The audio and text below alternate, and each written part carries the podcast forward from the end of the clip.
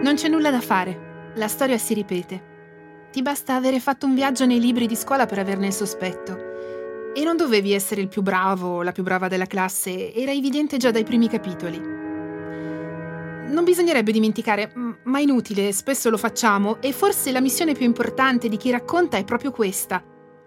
Allenare la memoria per evitarci la caduta nei pericolosi tranelli della storia per ricordarci, insomma, che non esiste un particolare talento nell'essere al riparo dagli eventi più rovinosi e che spesso ciò che è passato può tornare. Prendiamo la libertà, per esempio. Fa talmente parte del nostro vissuto che non riusciremmo a definirla in poche parole. La diamo per scontata, come il respiro. Ci appare granitica, resistente. E questo è di certo un bene perché significa che ne abbiamo goduto per lungo tempo, che è un fatto assodato per la nostra vita. Ma ribaltiamo la questione e pensiamo a un mondo che ne sia totalmente privo. La verità è che in questo preciso istante, in diversi angoli del pianeta, esistono milioni di persone che farebbero di tutto per possederla. Ma noi restiamo in Italia e torniamo al fatidico 1938. Che cosa ha significato per i nostri nonni o per i nostri genitori vivere in un paese non libero? Ci sono tante risposte possibili. Facendo delle ricerche ho trovato l'esempio di cosa volesse dire paese non libero su un documento approvato nell'ottobre di quell'anno dal Gran Consiglio del Fascismo, un documento chiamato Dichiarazione sulla razza. Vi leggo un piccolo estratto. Il Gran Consiglio del Fascismo stabilisce il divieto di matrimoni di italiani e italiane con elementi appartenenti alle razze camita, semita e altre razze non ariane e vi si trovano frasi come dovranno essere rafforzate le misure contro chi attenta al prestigio della razza nei territori dell'impero. C'è stato un tempo non lontano in cui l'Italia era un paese in cui dovevi chiedere il permesso per sposarti con chi volevi. E io questa cosa non riesco proprio a immaginarla, mi sembra davvero incredibile. Ma ancora più incredibile è che questo era solo l'inizio.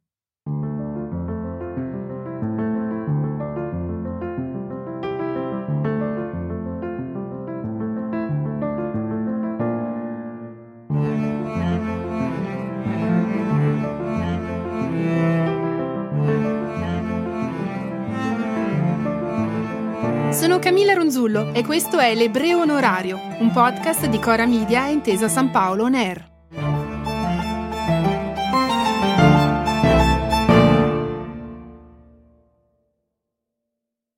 Per meglio capire come si traducevano dal lato pratico le assurde leggi fasciste, voglio salire di nuovo su una nave, come nella scorsa puntata.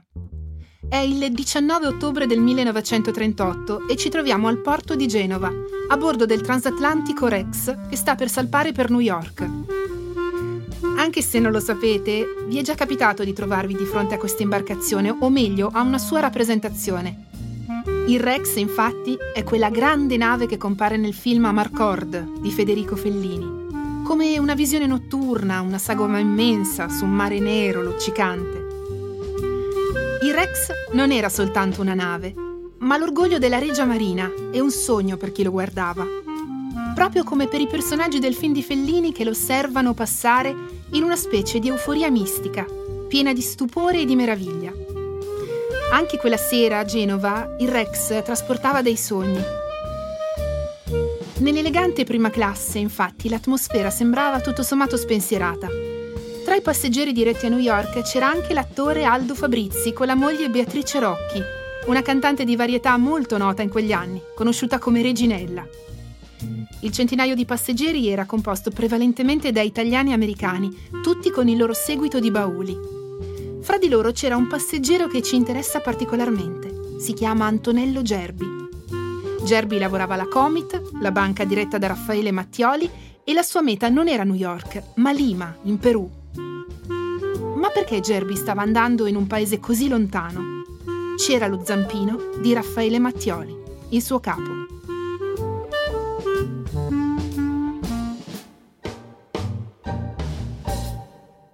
Un mese prima, nel settembre del 1938, Mattioli aveva rivolto ad Antonello Gerbi una di quelle domande che contengono già la risposta. Antonello aveva detto: Non ci sarebbe qualcuno del tuo ufficio disposto a recarsi per alcuni mesi in Perù? L'amico Salocchi del Banco Italiano di Lima vorrebbe far pubblicare un saggio sull'economia peruviana e ci chiede una mano. Antonello aveva capito al volo e aveva risposto con un ci vado io. E allora Mattioli aveva sorriso. Sì, perché in questo dialogo si nascondeva un preciso sottotesto. Mattioli voleva salvare Gerbi dalla crociata anti-ebraica che ormai era in atto. Voleva salvarlo mandandolo lontano dall'Italia, il più lontano possibile. E Gerbi aveva afferrato al volo quella mano tesa.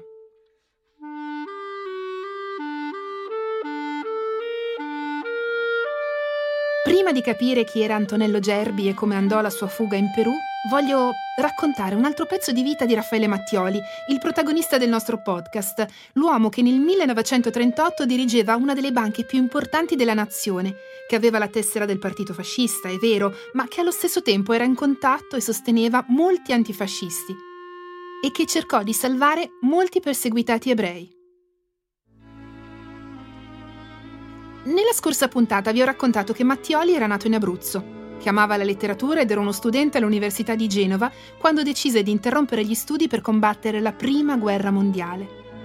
Alla fine della guerra, dopo la convalescenza a Napoli per una ferita al braccio che si era procurato in combattimento, Mattioli si ritrova nel bel mezzo di un altro evento storico, la cosiddetta impresa di Fiume. Quella capeggiata dallo scrittore Gabriele D'Annunzio, che tutti noi credo abbiamo conosciuto alle superiori. Ma proprio perché le cose importanti, soprattutto quelle studiate a scuola, tendiamo a dimenticarle sempre, faccio un piccolo riassunto di cosa è stata Fiume per l'Italia. Dopo la Prima Guerra Mondiale, che l'Italia vinse al fianco degli alleati, i trattati di pace non andarono come sperato. L'Italia premeva per annettere alcuni territori, fra cui l'Istria e la Dalmazia, che però le vennero negati. L'Italia allora per pareggiare i conti reclamò la città di Fiume, che stava sì in quei territori, ma era abitata principalmente da cittadini di lingua italiana. I nazionalisti fecero di questa battaglia un vero e proprio punto d'onore. Fra di loro c'era appunto Gabriele D'Annunzio, il Vate, che iniziò a soffiare sul fuoco e a parlare di vittoria mutilata. Nel settembre del 1919 il poeta passò ai fatti, creò una legione composta da più di 2500 persone, entrò in fiume e la proclamò italiana. Il governo italiano non era propriamente d'accordo con questa missione perché violava praticamente qualsiasi trattato internazionale, ma D'Annunzio aveva i suoi ammiratori, fra i quali compariva anche un giovane Benito Mussolini, allora ancora direttore del giornale Il Popolo d'Italia. L'occupazione durò per più di un anno. Nel frattempo venne firmato il Trattato di Rapallo che stabiliva i confini italiani e jugoslavi e che proclamò Fiume una città indipendente. Ma questo non bastò ai ribelli di D'Annunzio, che portarono avanti la loro occupazione fino a che non vennero fatti sgombrare con la forza. La discussione su Fiume polarizzò l'opinione pubblica italiana e fece presa anche sul giovane Raffaele Mattioli. Ecco, torniamo proprio a lui, siamo ancora nel 1919. Lo immagino mentre legge i titoli del giornale sulla vittoria mutilata, discute con amici, intellettuali sulla questione fiume e resta affascinato, come tanti, dalle parole di D'Annunzio. Mattioli apprezza l'attivismo e l'anticonformismo politico dello scrittore, che fra l'altro è abruzzese come lui. Forse il fatto di appartenere alla sua stessa terra gli fa sentire una vicinanza un po' speciale, diciamo così. Insomma, quello che succede è che anche il giovane Raffaele si fa trascinare da quella specie di euforia collettiva e così partecipa all'impresa svolgendo le funzioni di addetto stampa di D'Annunzio, senza però diventarne mai legionario. Quel mondo lì, però, quel linguaggio e quelle azioni non fanno proprio per lui, infatti si stufa in fretta.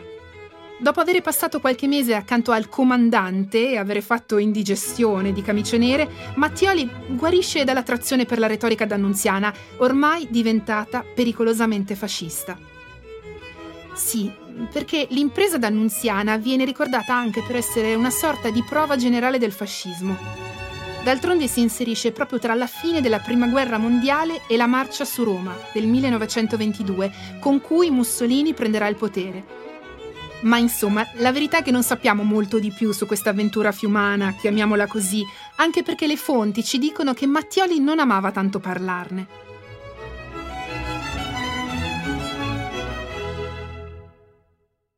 Mattioli lascia Fiume e l'esercito il 24 gennaio del 1920, mettendo così fine al capitolo bellico della sua vita.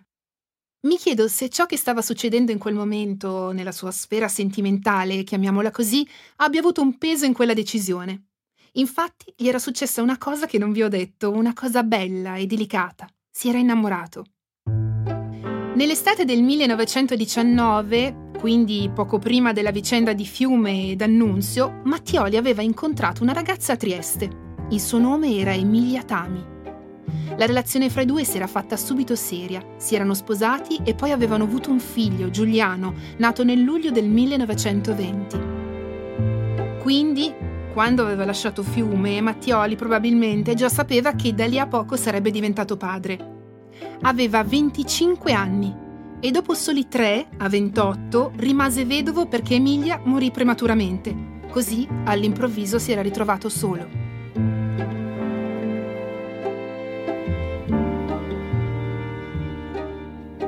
Mentre Mattioli si trovava con D'Annunzio a Fiume, Antonello Gerbi era ancora un ragazzo che frequentava il liceo Berchet di Milano. Gerbi infatti era nato nel 1904 da una famiglia borghese ed era cresciuto tra Roma e il capoluogo lombardo. Entrambi i genitori, Edmo e Iginia, erano ebrei e la famiglia era molto vicina all'ambiente socialista. Olga Levi, la sorella della mamma, aveva sposato il deputato Claudio Treves, direttore del quotidiano La Giustizia. Mi immagino il giovane Antonello, capelli castani e grandi occhi verdi, studiare tanto e sognare in grande. Immagino anche che non amasse tanto perdere tempo, infatti esordisce nella scrittura a soli 19 anni, scrivendo recensioni letterarie e teatrali molto apprezzate sul giornale dello zio acquisito. Qui trovo un particolare che adoro. Antonello firmava i suoi articoli con lo pseudonimo di Don Ferrante, un personaggio dei Promessi Sposi, quello a cui non piaceva né comandare né ubbidire. Mi sembra proprio uno di quei vezzi che si possono avere solo quando si è molto giovani, quando insomma si vuole a tutti i costi essere unici e speciali. Sempre nell'ambiente del giornale La Giustizia, Gerbi aveva conosciuto il leader dei socialisti riformisti Filippo Turati e la sua compagna Anna Kulishov. Quando lei morì, Gerbi andò al suo funerale. Era il 31 dicembre del 1925 e in quell'occasione venne picchiato dagli squadristi neri che ormai da qualche anno seminavano il terrore e che, appena dopo la marcia su Roma, avevano preso pieno potere della città, dei paesi in provincia e delle campagne. Tenete presente che un anno prima, nel 1924, gli squadristi avevano assassinato il deputato socialista Giacomo Matteotti pochi giorni dopo la sua invettiva antifascista di fronte a tutti i colleghi della Camera. Le sue ultime parole furono Io il mio discorso l'ho fatto. Ora voi preparate il discorso funebre per me. Un messaggio spaventosamente lucido. Il regime fascista era oramai nel pieno della sua realizzazione più opprimente e violenta.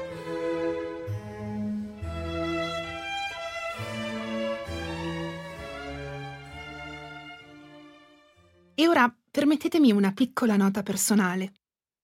Come già detto, quando ho cominciato a ricostruire la vita di Raffaele Mattioli ho subito pensato che avesse incrociato Enzo Ferrieri e il suo convegno, un circolo culturale fondato non lontano dalla sua casa di Via Bigli e che fu niente meno che il tema della mia tesi di laurea e la mia prima vera immersione in quell'universo meraviglioso che è la memoria. Ma c'era di più e questo l'avrei scoperto più tardi. Quando ho letto il nome di Antonello Gerbi tra le persone portate in salvo da Mattioli non ho avuto più dubbi. Si trattava del mio Antonello Gerbi, la persona che ha regalato alla mia tesi le sue pagine migliori. Antonello, e permettetemi per un attimo di chiamarlo per nome, era un critico cinematografico della rivista del convegno, una risorsa importantissima per tutta la cultura italiana. Fu grazie a lui, infatti, che il cinema iniziò a essere considerato un linguaggio artistico e i discorsi sulla sua importanza contribuirono a svecchiare il pensiero. Ma torniamo dentro i binari della storia. Un anno prima della sua esperienza al convegno, nel 1925, Gerbi si era laureato in giurisprudenza alla Sapienza e aveva superato l'esame da procuratore legale. Ma il lavoro d'avvocato non gli era esattamente congeniale. Questo lo ha raccontato suo figlio, Sandro Gerbi, che ora vi presento. È un giornalista, uno storico e si può dire il prezioso custode della vita del padre.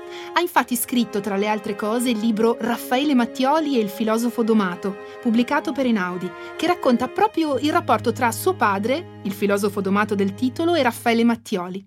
Lo abbiamo intervistato in qualità di figlio di Antonello, quindi, ma anche di storico. Ecco cosa ci ha raccontato.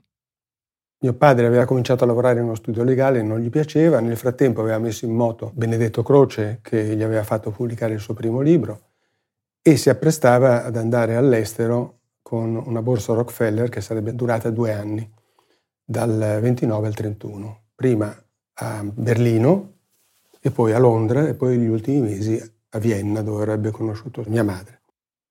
Insomma, Gerbi è un viaggiatore e si ritrova a Berlino in un momento cruciale della storia tedesca. Alle elezioni del settembre 1930, infatti, i nazionalsocialisti conquistano la loro prima grande vittoria. Incassando ben 6 milioni e mezzo di voti, preparano il campo per la veloce ascesa al potere di Adolf Hitler. Comunque, Gerbi a Berlino si diverte, è curioso di tutto, i cinema, i teatri, i famosi cabaret. Da lì poi si sposterà a Londra, che troverà deludente, e poi a Vienna, dove conoscerà una ragazza, destinata a far parte della sua storia per molto tempo. Ma allora, in quale punto di questa vita intensa e di certo non comune incontra Raffaele Mattioli e inizia a lavorare alla Comit? Ce lo racconta suo figlio Sandro. Allora, mio padre ha conosciuto Mattioli a Milano dopo essersi laureato in giurisprudenza e fu un incontro preparatorio prima della partenza di mio padre per l'estero, in cui Mattioli ebbe modo così di conoscerlo, di apprezzarlo e di pensare a qualche tipo di sistemazione per lui in banca al suo ritorno. Mio padre non piaceva fare il, l'attività legale, diceva che gli toccava sempre difendere i mascalzoni e, e gli piaceva l'autonomia finanziaria che gli sarebbe stata garantita eh, lavorando in banca, la sicurezza quindi. La vicinanza con, con Raffaele Mattioli, che era personaggio già ben noto nei circoli intellettuali milanesi. E quindi accadde proprio questo che al ritorno al nel 30, fine del 31 di mio padre dall'estero fu assunto nel 32. Insomma, a questo punto Antonello Gerbi ha un lavoro stabile alla Comite tutto sembra essere tranquillo. Ma questa tranquillità è apparente e oltretutto ha un prezzo molto alto. Gerbi infatti è costretto a fare una cosa che va contro tutti i suoi principi, iscriversi al partito fascista. Il momento dell'iscrizione ci fa capire quanto, in un certo senso, lui e Mattioli fossero diversi. La banca era una banca controllata dall'IRA, una banca pubblica e quindi era obbligatorio, era tassativo che, eh, specialmente i dirigenti, ma di tutti pare, dovessero avere la testa. Mio padre era molto restio a iscriversi e mi raccontò un, un, un giorno che eh, Mattioli lo spinse quasi fino alla federazione, lo accompagnò fino a, all'ingresso della federazione fasci- del fascio milanese e lo, eh, lo convinse quasi insomma, con, le, con, la forza a fare una cosa che eh, mio padre perché riteneva una violenza. Ma qui si, si, si scontrava da un lato il rigore diciamo, di mio padre che poi eh, capì che forse doveva essere smussato, e dall'altro invece il savoir-vivre di, di, di, Mattioli che non dava alcuna importanza a, a questi aspetti se dovevano poi essere messi al servizio di una saggia e, e giusta eh, gestione della banca. Se ne infischiava che, eh, di, di fare anche qualche atto di ossequio. Gerbi si ritrova ben presto a fare i conti anche con le sue origini ebraiche a dire il vero, non ci aveva dato mai molto peso, fino a quando non erano sorte alcune questioni burocratiche. Mio padre era di una famiglia eh, laicizzante, eh, ebraica laicizzante. L'unica persona un po' devota era sua madre, ma non è che avesse avuto grande influenza su di lui, avevano fatto le, le cose, le cerimonie, il, bar mitzvah, la maggiore età, eccetera, Accadde però che nel 1930 eh, il regime fascista fece approvare una legge che seguiva eh, il concordato del 29, era un, un modo per sottomettere e controllare la minoranza ebraica. Non era una forma di antisemitismo quella legge a quel momento, però c'erano delle persone eh, lungimiranti che capivano che poteva essere uno strumento molto pericoloso in mano al regime nel caso che si fosse, eh, si fosse sorta una, una, tendenza di carattere antisemitico che eh, Mussolini a quell'epoca negava naturalmente. Mio padre si trova ad essere obbligato, perché questa era la grande novità, tutti gli ebrei erano obbligati ad essere iscritti alla comunità. Questo obbligo comprendeva anche a maggior rafforzamento una, una, piccola imposizione fiscale. Mio padre eh, considerava questa come una, una, vessazione, sia l'obbligo di iscrizione sia la, l'imposizione di una, de, de di una tassa. Però per non sottomettersi a questa norma c'era solo un modo, andare da un notaio, fare un atto notorio per l'appunto e portarlo al rabbino e disiscriversi dalla comunità era una sorta di abiura, abiura pubblica. Insomma, Gerbi nel 1932 si era dissociato dalla comunità ebraica con un atto formale siglato dal notaio. Su 45.000 ebrei italiani fecero lo stesso solo 220 persone. Ma adesso facciamo un salto in avanti di sei anni. Arriviamo a quel fatidico 1938, l'anno delle leggi razziali, così cruciale per tutte le storie che racconteremo in questo podcast. Mio padre stava tranquillamente lavorando con Mattioli e dal gennaio del 38 comincia una campagna sui giornali molto violenta contro gli ebrei che non faceva presupporre nulla di buono. In questo periodo infatti gli attacchi della stampa raggiungono una violenza intollerabile. Vale proprio la pena di citare qualche esempio. Il 5 agosto del 1938 arriva per la prima volta nelle edicole un periodico che si chiama La difesa della razza. Il direttore è Telesio Interlandi, un personaggio in stretto contatto con Mussolini, e questo giornale è di fatto uno strumento per divulgare le idee razziste del regime fascista. Queste riviste oggi si trovano quasi tutte online, sfogliarle è per così dire un'esperienza Prendo un numero a caso, lo apro, trovo un articolo che si chiama Concetti del razzismo italiano. È corredato da foto di, leggo, uomini di razza italiana, fra i quali figurano il ritratto di Leonardo da Vinci e quello di Garibaldi. Insomma, suona tutto estremamente grottesco. Vedo articoli come La forma dei capelli nelle razze umane, scritte con un linguaggio pseudoscientifico, che non nasconde affatto intenzioni razziste, anzi le ostenta con orgoglio. Nel primo numero di questa rivista viene riportato un manifesto che era già stato pubblicato qualche mese prima. Si tratta del Manifesto degli scienziati razzisti, sottoscritto da ben 180 scienziati vicini al regime, dove viene teorizzata per la prima volta in modo sistematico l'esistenza di una pura razza italiana. Vi si leggono cose come questa. La popolazione dell'Italia attuale è nella maggioranza di origine ariana e la sua civiltà ariana. Scorro tutti i punti di questo manifesto, finché non arrivo all'ultimo, al numero 10, che dice così. È tempo che gli italiani si proclamino francamente razzisti. Tutta l'opera che finora ha fatto il regime in Italia è in fondo del razzismo. Questa frase vi confesso che crea nella mia testa un vero e proprio cortocircuito, perché in un primo momento mi sembra un'accusa al regime, ma riflettendoci un attimo mi appare per quello che è un fiero proclama. Insomma, nel settembre di quel 1938 la campagna del regime aveva raggiunto il suo culmine e cominciarono ad arrivare i primi provvedimenti restrittivi. Espulsione entro sei mesi degli ebrei stranieri, allontanamento di insegnanti e allievi ebrei dalle scuole pubbliche e per le banche di interesse nazionale come la Comit, divieto di avere impiegati ebrei. In altre parole, i dipendenti di origine ebraica andavano tutti licenziati. Quello che stava accadendo era così folle che c'era chi si ostinava a credere che non stesse succedendo davvero. E fra questi c'era proprio Antonello Gerbi che, come molti ebrei inseriti da secoli nel contesto sociale italiano, era fermamente convinto che il fascismo non avrebbe mai potuto diventare antisemita. Ma allo stesso tempo c'era anche chi cominciava a sospettare delle reali intenzioni di Mussolini.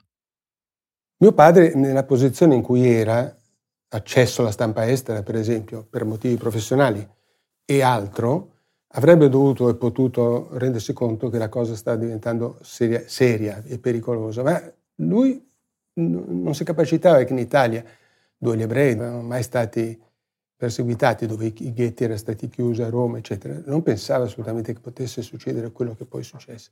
L'unico che percepì eh, qualcosa del genere fu Mattioli, il quale aveva un canale in più, cioè aveva il canale di tutti i direttori delle filiali all'estero della banca i quali già dal 35, dal 36, dal 37 eh, raccontavano delle difficoltà che incontravano gli ebrei in Germania. Le cose precipitano velocemente e di fronte alla loro drammatica evidenza anche Gerbi accetta la gravità della situazione. È in questo preciso istante che fra Mattioli e Gerbi si svolge il dialogo che abbiamo raccontato all'inizio di questa puntata, quello sul Perù, durante il quale Antonello Gerbi accetta uno strano incarico a Lima, ancora suo figlio Sandro. Una delle condizioni che a un certo punto pose era che si potesse dimostrare che mio padre non era ebreo, cosa che era, era abbastanza difficile eh, da fare perché c'era l'iscrizione, c'era la sua storia, però alla fine il visto lo ottenne. Una piccola parentesi, tutti questi consoli o rappresentanti di ambasciate di paesi sudamericani che erano i più presi di mira in quel periodo per poter scappare, erano tutti corrotti, la maggior parte e, e quindi non oso immaginare eh, che, che Mattioli abbia pagato, però è possibile che abbia pagato. Dunque mio padre a quel punto partì. Eccoci di nuovo a quel 19 ottobre del 1938 al porto di Genova. Gerbi si trova a bordo della nave citata in Amarcord, il Rex, ed è felice. Lo scrive proprio in una cartolina. Dice esattamente così: Genova stamani splendeva di sempre maggiore bellezza tra sole e nuvole, via via che ci allontanavamo dal molo. Cabina, mare, servizio, cucina, tutto ottimo. Sono contentissimo di tutto. Un mese dopo, il 17 novembre, Gerbi sbarca al porto di Lima. La traversata del Rex era durata dieci giorni e per altri dieci giorni era rimasto tra New York e Boston. Il 5 novembre poi aveva lasciato gli Stati Uniti a bordo del piroscafo Santa Lucia e finalmente aveva raggiunto Lima, dove aveva iniziato a studiare l'economia peruviana. Chissà che cosa significa arrivare all'altro capo del mondo lasciando una casa che amavi e che a un tratto, per ragioni che continuano a esserti oscure, ti disconosce. All'inizio Gerby non si rassegna a questa permanenza in Perù, vuole trattenersi solo il minimo necessario e cerca addirittura un modo per aggirare le leggi razziali. Ma non c'è niente da fare e così cerca di mettersi l'anima in pace. In quegli anni però gli succede qualcosa di bello. Nel gennaio del 1940 sposa Herma Schimmerling, la ragazza ebrea che aveva conosciuto qualche anno prima a Vienna. La vita va avanti, come si dice in questi casi, e a Lima nascono i suoi due figli, Daniele e Sandro. Proprio lui ci racconta com'era allora la vita a Lima. Non sembrava quasi che ci fosse una guerra nel mondo, perché lui aveva un tenore di vita piacevole. Durante il weekend andava al mare, eh, da Lima erano due passi, i bambini crescevano felicemente. Gli anni passano, il mondo cambia e finalmente la guerra finisce. L'Italia diventa una repubblica, le donne possono votare, il fascismo in pochi anni sembra essere già un lontano ricordo. A questo punto Gerbi deve nuovamente prendere una decisione, tornare in Italia o restare in Perù? Nel 1947 mio padre va finalmente per la prima volta in Europa e incontra di nuovo Mattioli. E deve essere stato un incontro veramente eh, commovente dopo tanti anni. C'erano anche molti amici che erano morti, altri li rivedeva. E mio padre invece per conto banco di credito.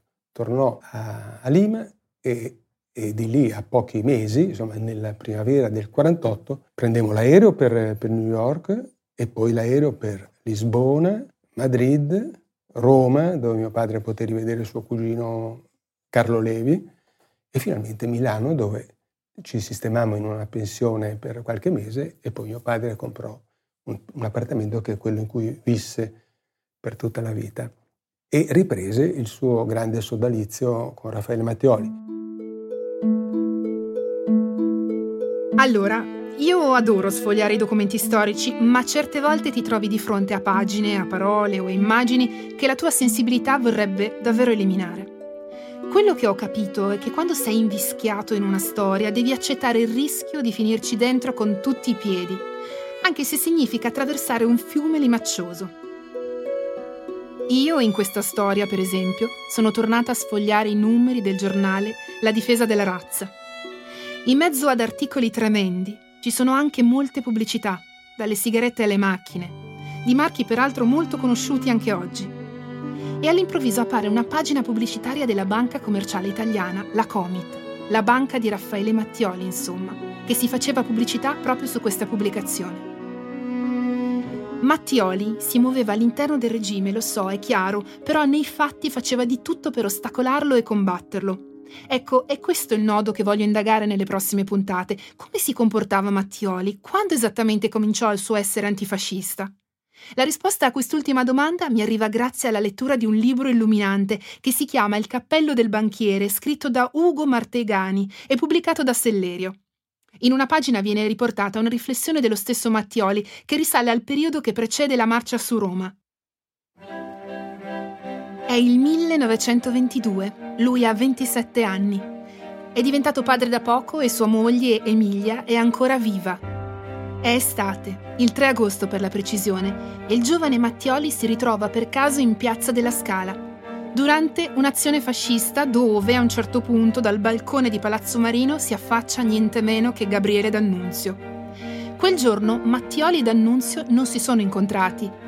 Non sappiamo nemmeno se i loro sguardi si siano più o meno incrociati, ma sappiamo che Mattioli non apprezzò per niente quella manifestazione e nemmeno il discorso del poeta. Da quel momento mi piace pensare che avvenne in lui una specie di epifania che mise in moto le azioni che sarebbero venute un decennio più tardi. Ecco quello che annotò Mattioli.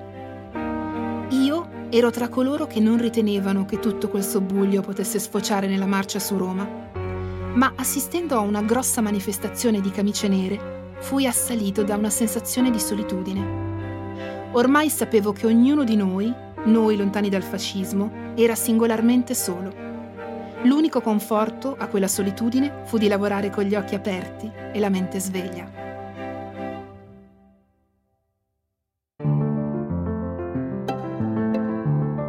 L'Ebreo Onorario è un podcast di Cora Media Intesa San Paolo Air, in collaborazione con l'Archivio Storico di Intesa San Paolo, Direzione Arte, Cultura e Beni Storici. È stato scritto insieme a Ilaria Orru e Cesare Martinetti. Le registrazioni, l'editing e il sound design sono di Francesco Ferrari per Frigo Studio. L'editing delle interviste è di Francesca Bottenghi. I fonici in presa diretta sono Francesco Cego e Davide De Benedetti. La producer è Anna Nenna, la cura editoriale è di Sara Poma.